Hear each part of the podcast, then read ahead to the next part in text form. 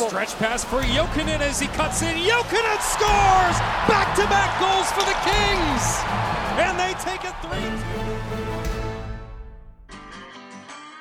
You're listening to All the Kings Men, the official podcast of the Los Angeles Kings. 1-0 Kings as they look for four straights.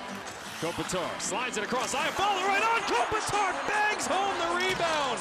Oh, now, here's your host, Jesse Cohen. Welcome back, Kings fans. My name is Jesse Cohen. This is All the Kings Men. The Kings are on the road and have a bit of a win streak going, so I thought I'd bring you a little weekend episode of the podcast. Rick Stevens from allhabs.net will tell us exactly what we can expect from Torrey Mitchell, if and when he's ever in the lineup. Then Kent Wilson from The Athletic is here to walk me through some of my fancy stat concerns.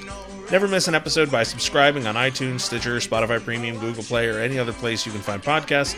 Subscription links and recent episodes can be found at lakings.com slash podcast. And as Todd McLellan might say, analytics that. Joining me now from allhabs.net, that is at allhabs on Twitter. Uh, Rick, how are you doing, Rick? I'm doing great. Thanks for having me back. My pleasure. Yeah, it's been a while. Um, the Kings complete a trade with Montreal Canadiens for Torrey Mitchell. Now, he's been in the league for quite a while now, but Kings fans may not be intimately familiar with him. He's played uh, a bulk of his career in Montreal, so I'm curious what we should know about Torrey Mitchell. Well, uh, Torrey Mitchell has played the last few years in, in Montreal. He is uh, he's a veteran, 32 years old, um, veteran of 617 NHL games. Um, he's uh, he grew up in Greenfield Park, which is um, on the south shore of Montreal. Um, so it was kind of his always his childhood dream to play for the Canadiens, and and he got that wish when um, Marc Bergevin made the trade to bring him from the Buffalo Sabres. And um, you know, Torrey Mitchell is um, uh, he works hard. Um, he's still at at his age has great speed. He's one of the best face-off guys. Certainly was on the Canadiens um, defensively responsible. He'll play the penalty kill for you. Um, but Marc Bergevin brought him to um, at the trade deadline in 2015. Uh, brought him to Montreal to kind of bring consistency to the fourth line, and and um, that's that's what he's done. Um, and you know, the the year after he was he was brought, he had a career high of of 11 goals. Um, he was a um, a Michel Therrien uh, type of player. Uh, loved him, um, and for all of the defensive assignments, it was either Thomas Plekanec uh, or Torrey Mitchell that was deployed uh, under under the the Therrien regime. Um, but all that changed last Valentine's Day, and that was when um, Michel Therrien was fired by Marc Bergevin, and um, just having recently been fired by the Boston Bruins, Claude Julien, he was brought in uh, quickly to replace Therrien. And um, it was clear that that that Mitchell wasn't uh, a Julien guy. Um, for his defensive assignments, it was Plekanec still again, but it was Phillip Danault rather than than Mitchell. And under uh, Julien, Mitchell's ice time dropped. Um, I guess I can say that that that Julien's system relies on on a on a heavy game, um, particularly from his fourth line. So at last year at the deadline, you saw Marc Bergevin go out and uh, tap the Kings for Dwight King. Um, he went and got Steve Ott. He got Andreas Martin, Martinsen, and that was Julien's um, fourth line. So um, there was less of a place for for a Torrey Mitchell uh, type of player. Um, this season, um, Mitchell played in about half the games. He was a healthy scratch for the rest. Um, his ice time was below 10 minutes. Um, even at that, his his face-off percentage is over 60%. Um, so, you know, you can expect all those things. That consistent consistent work ethic. Um, he's a great team guy. He's good with young players. Um, Mitchell spent last summer with uh, um, Mike McCarron, 22-year-old uh, prospect uh, for the Canadiens. Um, McCarron, under the, the kind of mentorship of, of Mitchell, kind of changed his his diet, changed his workout routine, Uh, he got faster on the ice, and he became a reliable face-off guy, a reliable center. Um, and McCarron's been um, uh, about 55% this this season in the face-off dot. So I think I think you're going to see uh, Mitchell um, deployed in defensive situations. I think you're going to see a consistent effort when you, when he's out there. I think the speed's going to fit in well with the Kings, and he's going to be a good guy in the locker room. So if I'm a Kings fan, am I thrilled that the Kings acquire a a competent bottom six player without giving up a roster spot, or am I concerned that the Kings were able to acquire a bottom six player without sacrificing a roster player? Well, I think I think it was. Um, I, I, think the Kings Kings fans should be happy. Um, there wasn't wasn't much given out. The conditional fifth round pick um, is not a lot, um, and for the, the the Canadiens, it was just simply uh, giving up um, his and and making more salary room. Uh, 1.2 million dollars, um, and you know what's rumored is that that uh, Bergevin is trying to create space to bring in the, the number one center that's sorely needed. Um, and on a, what could be a non-playoff team, uh, which the Canadiens are leaning that way, um, it was it was just uh, and and a, a, player that the coach isn't using. It was just an opportunity to, um, you know, addition by deletion kind of thing and, and free up some cap space. So I I think that uh, the Kings got very good value.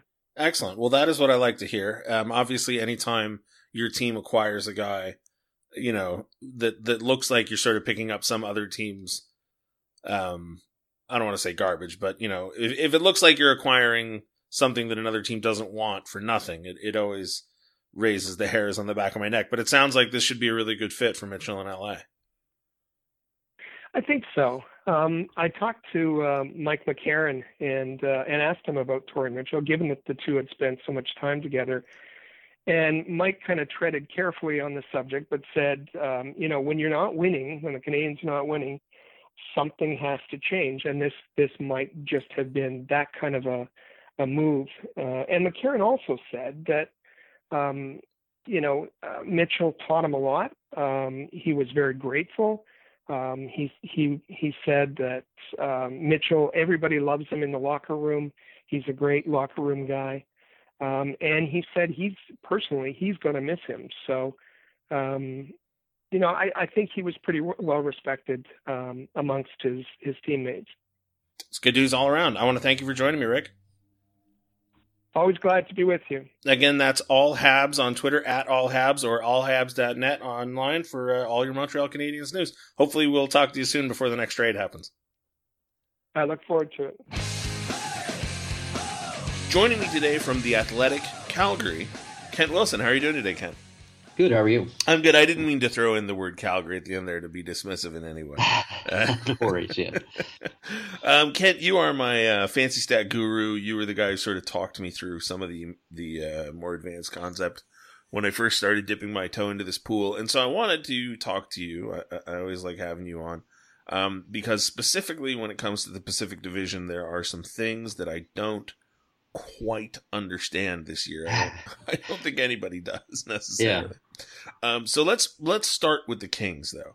Um, they hopped out to a huge uh, start. You know, Mike Milbury made his comments. It got Kings fans rattled about you know them not having played anybody. Now the season has gone on, and we're what twenty five games into it. Um, yeah. Things have stabilized. Parity has taken hold. Where do you see the Kings as a team? You know, are they accurately placed in the standings right now, or do you see them dropping even lower? You know, I haven't really looked too closely at the Kings this year. Mm-hmm. Um, the funny thing is, it's you, you, haven't had to in the past up until recently, just because they were always one of the best teams in the league in mm-hmm. terms of fancy stats. They, yeah. But um,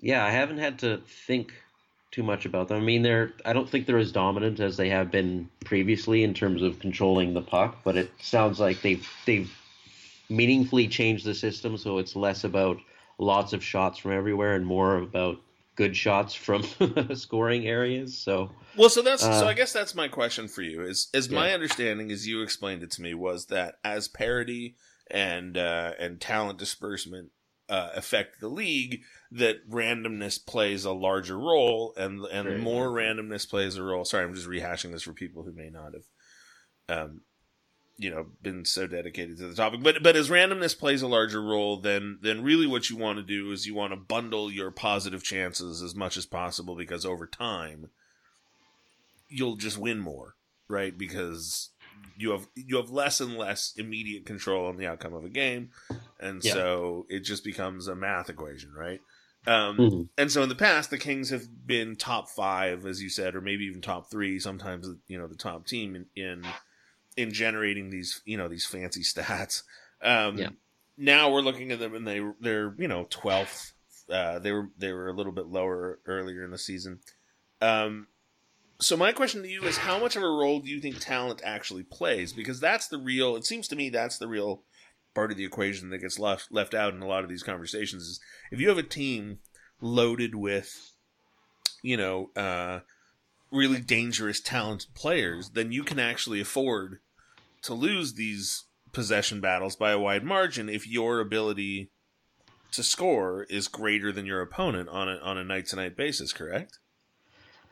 Uh, theoretically, yeah. Um, one of the issues with the NHL is it's really, really hard to do that. Sure. Um, in a cap environment with 31 teams. So if if you know you and I were fantasy GMs and we had all the money in the world and there was no cap and we could get Connor McDavid and Sidney Crosby and you know every elite shooter, almost every elite shooter like they used to do. You know the Edmonton Oilers back in the dynasty Right. days when they had so many Hall of Famers playing together all at one time. You could really drive things like shooting percentage um, way above most of your opponents to the degree that uh, it would probably overwhelm volume. It's really hard to do that these days.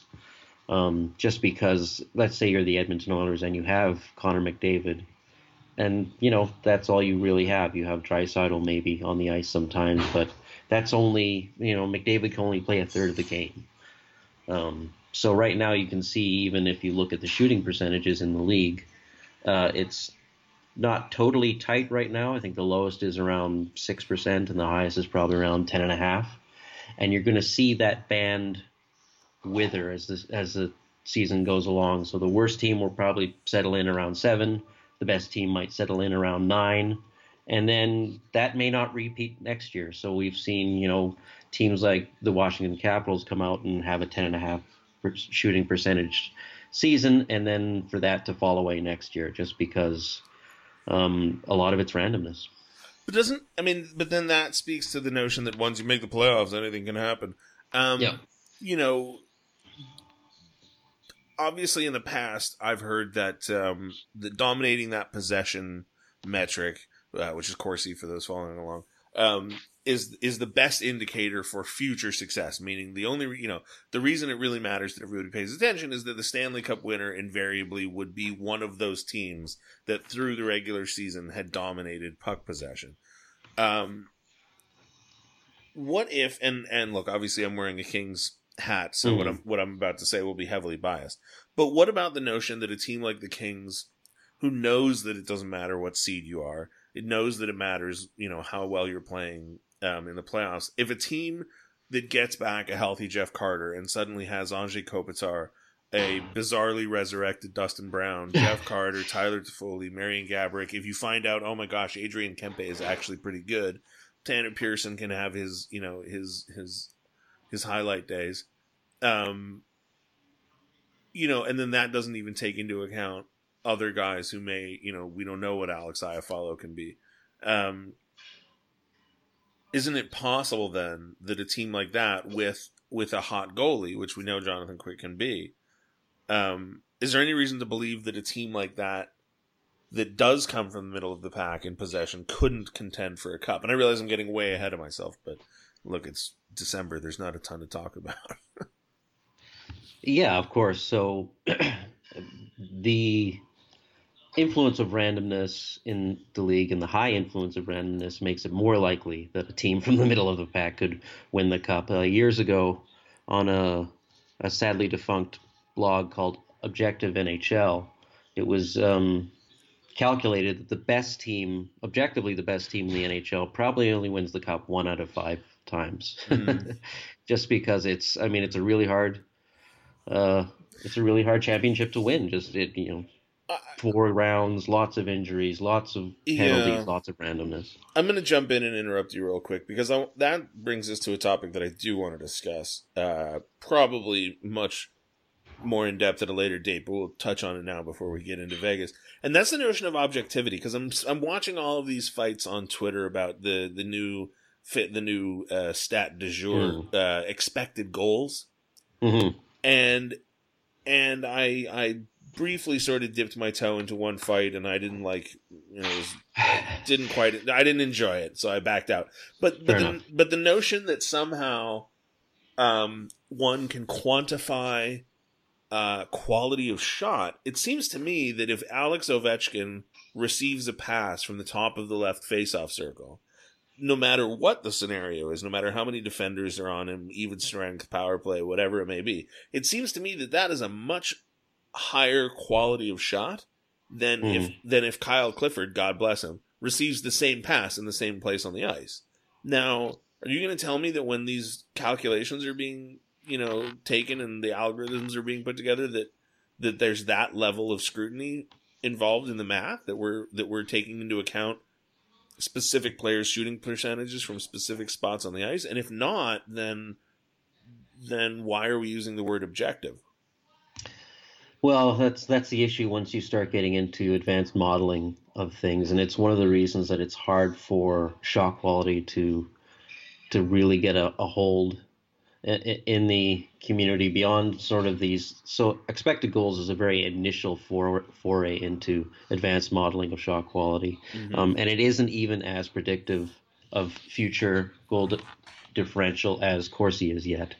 So that's one of the reasons you still see possession and Corsi sort of tossed around much more.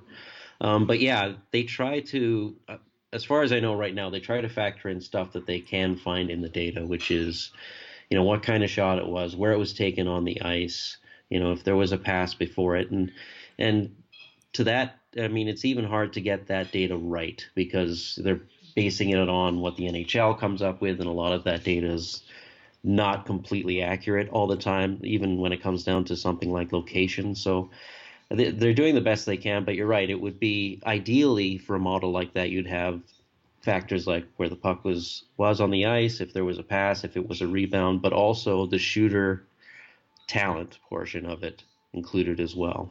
So I don't think we're there yet, just because I don't think we have the right kind of data. Um, but hopefully down the road, we will be able to build models like that that are actually accurate. So let me make a terrible analogy, and I don't mean to disparage your what appears to be one of your passions. Mm. Um, when I was uh, in my early twenties, a friend of mine, and I'm sure he's not the first one to come up with this idea, but it seemed like it to us at the time.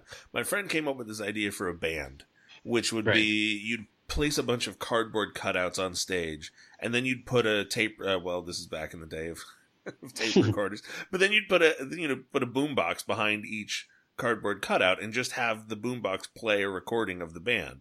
And right. you know, he he thought it was a very clever idea, and and we were sufficiently altered that we thought it was an equally amazing idea. And it occurred to me in that moment that at this point, you don't even have to prove that your idea is good or worthy. You just have to be the first one to present it and be passionate about it. And that's what I'm. It feels to me, and again, I don't mean to disparage the entire fancy stat community, but it seems to me that every day I wake up and there's a new column in you know the natural stat trick um, uh, menu mm. that I that I keep coming back to the question of what are we even talking about anyway? Because the possession one to me, as much as the words may sound confusing to people and as much as it may sound annoying, that one to me is really simple because it just comes down to mislabeled shots on goal. And right. everybody can understand that if you outshoot your opponent, more often than not, you'll win the game, right? Like when you outshoot your opponent and lose, it's frustrating because you look at the shot total and you go, "Oh man, we outshot them. We should have won." Well, Corsi yeah. just Corsi just gives an just changes the definition of shot on goal to a more, in my mind, a more reasonable definition, and so it makes sense. And then the PDO is just shooting percentage and save percentage, two stats we all know about anyway. Although I think shooting percentage is totally ignored by most people in most conversations, but that's whatever. Um, but what? But what is you know? But then I see the high definition, you know, or not high definition, um, high difficulty scoring chances, you know, scoring chances, uh, goals, uh, expected goals for, expected goals against, all these things. Mm. So is Corsi still the gold standard as far as predicting future success? Uh, it's you know that we have expected goals and then we have total uh, metrics like WAR and, and GAR. I don't know if you've seen those, but it's I wins have. above replacement yeah. and goals above, above replacement. And yeah, I mean the issue here is the really big steps have been taken already. So we made really big gains with stuff like PDO and Corsi and, and seeing how um, how we could use them and correct for them. So now the next few steps we take. Um, the funny thing is, is the gains we will make from them aren't as big, but they're a lot harder to take just because now we're getting into advanced modeling.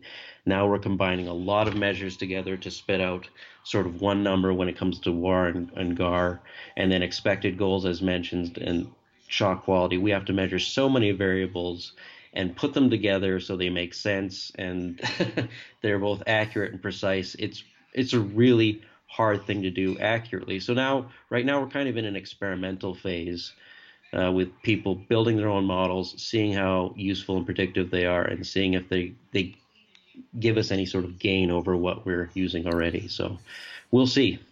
All right. So you mentioned WAR and GAR, and now we're gonna now we're gonna get into it.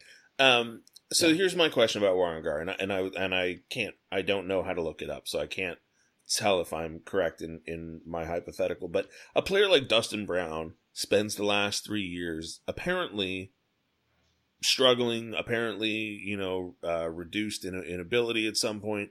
You know, uh, causes a bunch of articles, snarky articles, to be written about how the Kings are loaded down with terrible contracts.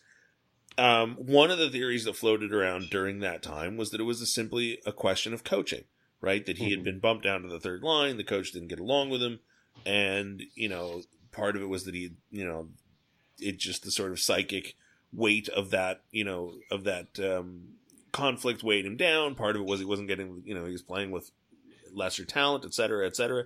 Are those the sorts of things that show up in these equations? Or or because if if a player like Dustin Brown is is quote unquote penalized when it comes to assessing, you know, wins over replacement or goals over replacement. And then the team fires the coach, and all of a sudden, whoop, different system.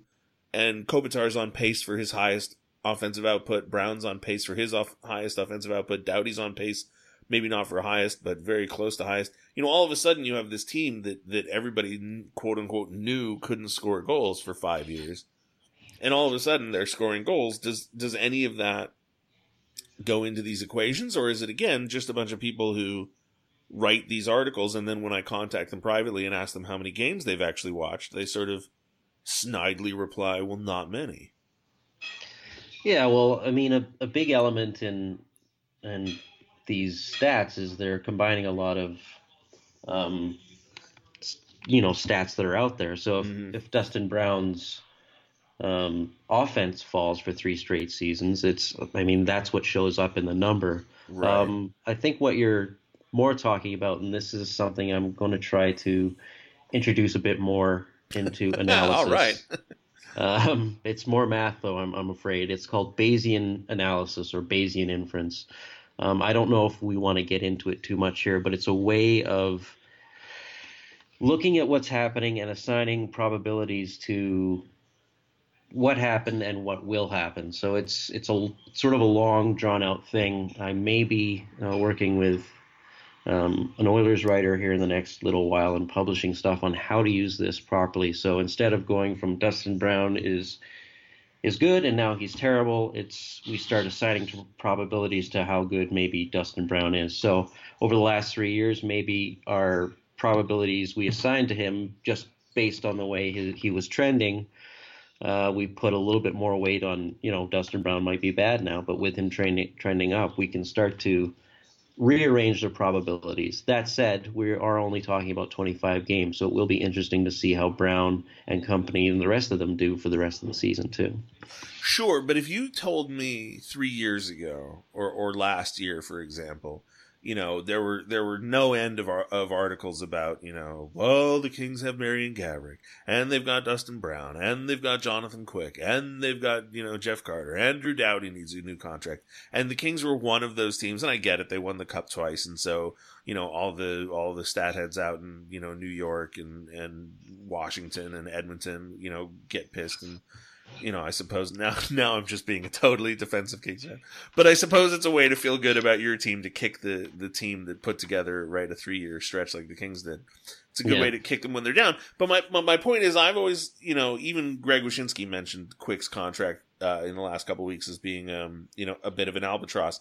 And I just look at it and I say, look, if the Kings make the playoffs again this year, and if Dustin Brown, uh, as far as I'm concerned, if Dustin Brown disappears for the rest of the season, his first 25 games have been so much fun to watch. He's worth the salary. But the point is, if he reverts back to being a first line player and putting up first line minutes, and suddenly, you know, your top line is Kopitar, Brown, and a rookie making rookie scale, and your second line, you know, when Carter comes back, is Carter, right, is one of the most underpaid uh, second line centers in the league with with Toffoli and Pearson on on high value deals. And if Gaborik is a productive player from the third line and Quick is Jonathan Quick, all none of those contracts are bad anymore. Right? And everybody yeah. and everybody for the past 3 years has just been right. Then all of a sudden and again this is just a giant hidden way for me to pat myself on the back. Then all of a sudden my argument that these sorts of weird off ice, you know, unforeseen events actually do impact the game and and that and and and that you know slack can be given for the franchise. Yeah, but keep in mind how many what ifs you had in sure. that very, very long series true. of things. And no, again, that's I, true. yeah, I would never wait.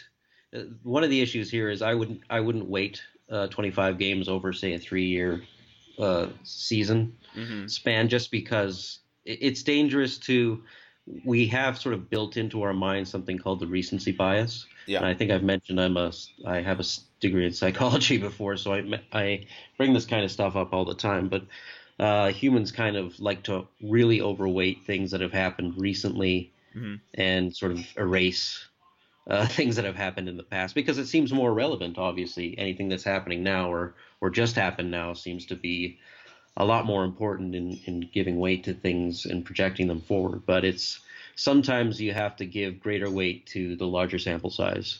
So that said, yeah, it'll be really interesting to see what the Kings do for the, through the rest of the season, and if they keep this up. I mean, especially Dustin Brown. That if that resurrection continues moving forward, it will be a fascinating story to dig into and say what exactly happened here because he looked finished yeah. for a couple of seasons.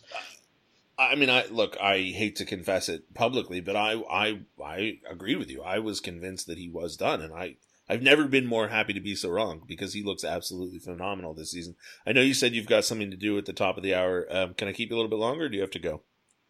Yeah, a couple minutes. Okay, perfect. So I want to talk about the the recency bias when it comes to the Edmonton Oilers because that's such a such a perfect segue. One of the arguments, and I'll try and make it short to, to let you get get going. One of the arguments I've had with people over the last year or so is everybody applauds. You know, the Oilers make a move and everybody applauds, and I say to myself, they have been making the wrong decisions for 10, 10 years in a row. What yeah. on what on earth makes us think that the decision they made yesterday, no matter how good it looks, what what on earth makes us think that it somehow will work out for the best? I understand they got Connor McDavid, but that was by no yeah, that no, was a lottery ball. Yeah, there's nothing that they did. They they were the lucky recipient. After ten years, they were you know drafting first overall for whatever five out of ten years or something. You were bound to land on a generational talent. Mm-hmm. Um, are are the Edmonton Oilers the victims of bad luck this year, or are they just the exact franchise that I have thought they've been for ten years? Uh, it's it's a little bit of both. Like um, I know you say a lot of people seem to be applauding their moves, but I, I, certainly have not been one of them over the last little while. I've I laughed out loud when they traded Hall for Larsson straight up. I didn't like them, you know, trading Eberle for no apparent reason, uh-huh. just because he had a down year. Um, he, that said, uh, there's two things going on. They started the year out cold. Um, they were out shooting and out chancing everyone, but Talbot came back and you know is 20 points below his career average save percentage. Nobody could score for some reason. Um, so I think they they have been unlucky through the early going. That said, we've taken a look at the results recently, and everything's going downhill. Um, their possession is moving downhill, like just a steady slope downwards into not good territory. So I was going to say, you know, I, I kind of bet on them rebounding just based on the fact that you know, they did, had the lowest, one of the lowest PDOs in, in the league. I thought, you know, Cam Talbot's got to rebound here. Someone's going to start scoring a little bit, but um, if their possession and expected goals continues to slide the way it is, uh, a rebound is less likely and more funny. Oh, it's the funniest thing. it's the funniest thing ever, and I, I don't know if people understand. I mean, I have a real strong hate on for the Oilers franchise, and part of it is because it just feels to me like they have they have at this point it feels like they've wasted a generation of talent, right? Like all the thing yeah. of all those good players that wound up in Edmonton and what their careers might look like and what the league might look like had they wound up on teams with you know competent development staffs and coaching staffs and, and front offices, yeah. etc. Um, and now to have them do it to Connor McDavid is just. I mean, it's. Well, I mean, I, am I'm only laughing right? because what's that? They've already done it to Hall, and Ryan Nugent Hopkins will probably be out the door in, a, in 12 months. I mean, just... I, I remember sitting in uh, at Yard House across the street from Staples five years ago, and, and, an Oilers fan in an Eberle jersey talking about how he was the greatest player in the league, and now super like, clutch. Yeah, yeah who, who's Jordan Eberle? It's amazing. All right, um, we'll move right along to Vegas because that's the big mystery. Um, yeah, that's amazing. So I'm kicking myself because for years I have been making the argument, uh, not in so many words, but I've been making the argument that the way to build a good team is to build the Vegas Golden Knights. Then they build the Vegas Golden Knights. I take one look at it and go, eh, nothing special. Don't care. They're yeah. going to be awful. So, so my argument has always been that the most important elements of a team are the second pair defenseman and the third line. And my argument was always every team's got a top line and every team's got a got a number one D, and and playoff battles are won and lost, you know, on depth on on those on those pairs and and line combos that you don't maybe talk about every night. And eh, am I crazy in thinking that the Golden Knights are just a team made up of second liners and second pair defensemen? You know, I I looked at that roster when they put it together and I thought, oh, that's that's not too good. Um, I mean, was, uh, everybody uh, did, right? But yeah. but it seems so obvious now that they're doing well. Yeah, and it's you know what, whatever luck the Edmonton Oilers didn't have to start the year, I think it all went to the Vegas Golden Knights, mm-hmm. which is funny. I, I I don't think they're going to continue sort of on this path that they've had, but they're not. They're actually not objectively terrible. I mean, they they're not bottom of the league in terms of the way they control play. They're not. Mm-hmm. They're certainly not last or second last. We we can't really expect a, a terrible um, reckoning to come down the road like we've seen occasionally with you know the Colorado Avalanche and other right. teams that kind of got through a season and then collapsed utterly. It's uh, it's really interesting to see kind of this island of misfit toys come together and not be awful. Well, I, I, I mean, I'm torn because I keep, I keep wanting to go with this interpretation, and I suppose it's not. Uh, I suppose it's. Um, I don't know what kind of bias it is when you when you want something to be right to, to justify your own bizarre theory. but, there you go, confirmation bias. Um, but anyway, uh, it'll be fascinating to watch them, and uh, and fascinating to watch your Calgary Flames, who I also mm. have a strong hate on, but only because yeah, you you guys seem to make it get under the Kings' skin in a way that no other team does. But yeah, uh, Kent, I want to thank you very much for joining me. I always enjoy talking to you. Yeah, my pleasure. Anytime. And uh, again, and, and newly acquired by the uh, the Athletic. So if you ever get a chance, follow him on Twitter or read him at the Athletic. Kent Wilson, thanks very much. We'll talk to you soon. Thank you.